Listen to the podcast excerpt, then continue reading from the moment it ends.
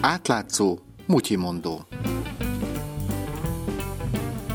Üdvözlöm Önöket, Somodi Dániát hallják. 2013 nyarán néhány nap alatt 9 csecsemő halt meg a Borsod megyei kórházban egy fertőzés következtében. Az esetről készült titkolt ANTS jelentés nyilvánosságra tételért az átlátszó sikerrel pereskedett. Dr. Ábrahám László ügyvéd az egyik meghalt csecsemő édesanyját képviselte az ügyben indított büntető eljárás során. Vele készített interjút Csikász Brigitta, az átlátszó újságírója. Az ügyvéd úrról tudni kell, vagy lehet tudni, elég ismert a neve, egészségügyre szakosodott, egészségügyi ellátással, kórházakkal, betegjoggal kapcsolatos ügyeket visz.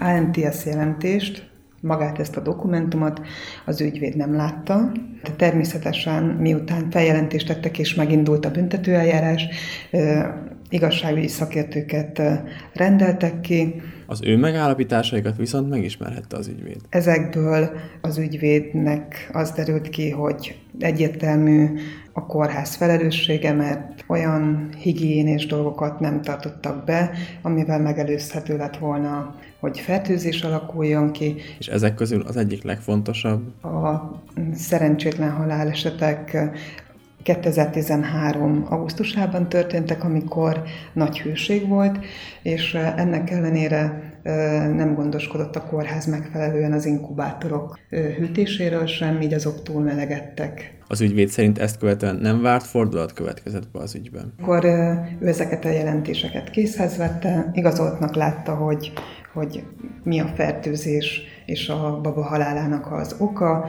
Ennek ellenére a nyomozóhatóság megszüntette az ügyet, ezt panaszolta meg Ábrahám László, és ezzel kapcsolatban mondta azt az ügyészség, hogy nincs mit tenni, nem mutatható ki a konkrét felelős. Nem segítette az ügy megnyugtató lezárását az sem, hogy három különböző szakértőt kellett kirendelni ugyanazon probléma kivizsgálására. Ráadásul egymásnak ellentmondó, a másik véleményét figyelmen kívül hagyó állásfoglalásokat készítettek. Nagyon rossznak tartott ebből a helyzetet Ábrám László.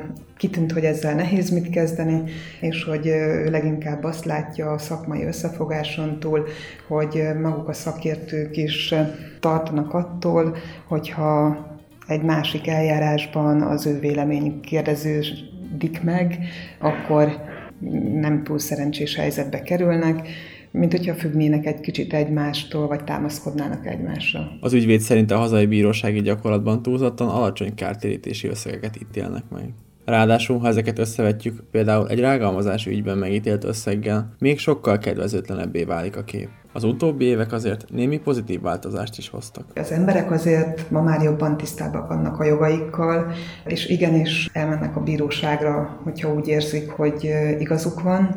Viszont a rendszer olyan, hogy nehéz ez, ezt a célt elérni, Persze azzal együtt, hogy mondjuk az emberek könnyebben elszaladnak egy ügyvédhez, bírósághoz, sokan nem mindig mernek egy orvossal, egy szaktekintéllyel szemben fellépni. A mai mutyi mondott Somodi Dániel készítette, közreműködött Mongatilla és Lé Marietta.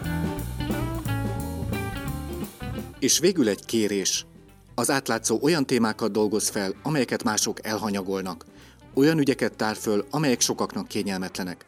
Olyan hatalmasságoktól perel ki dokumentumokat, akikkel más nem akar újat húzni. Nincsenek mögötte oligarchák, nem reklámokból él, és nem lehet megvenni. Támogass bennünket legalább havi ezer forinttal. Részletek az átlátszó weboldalán.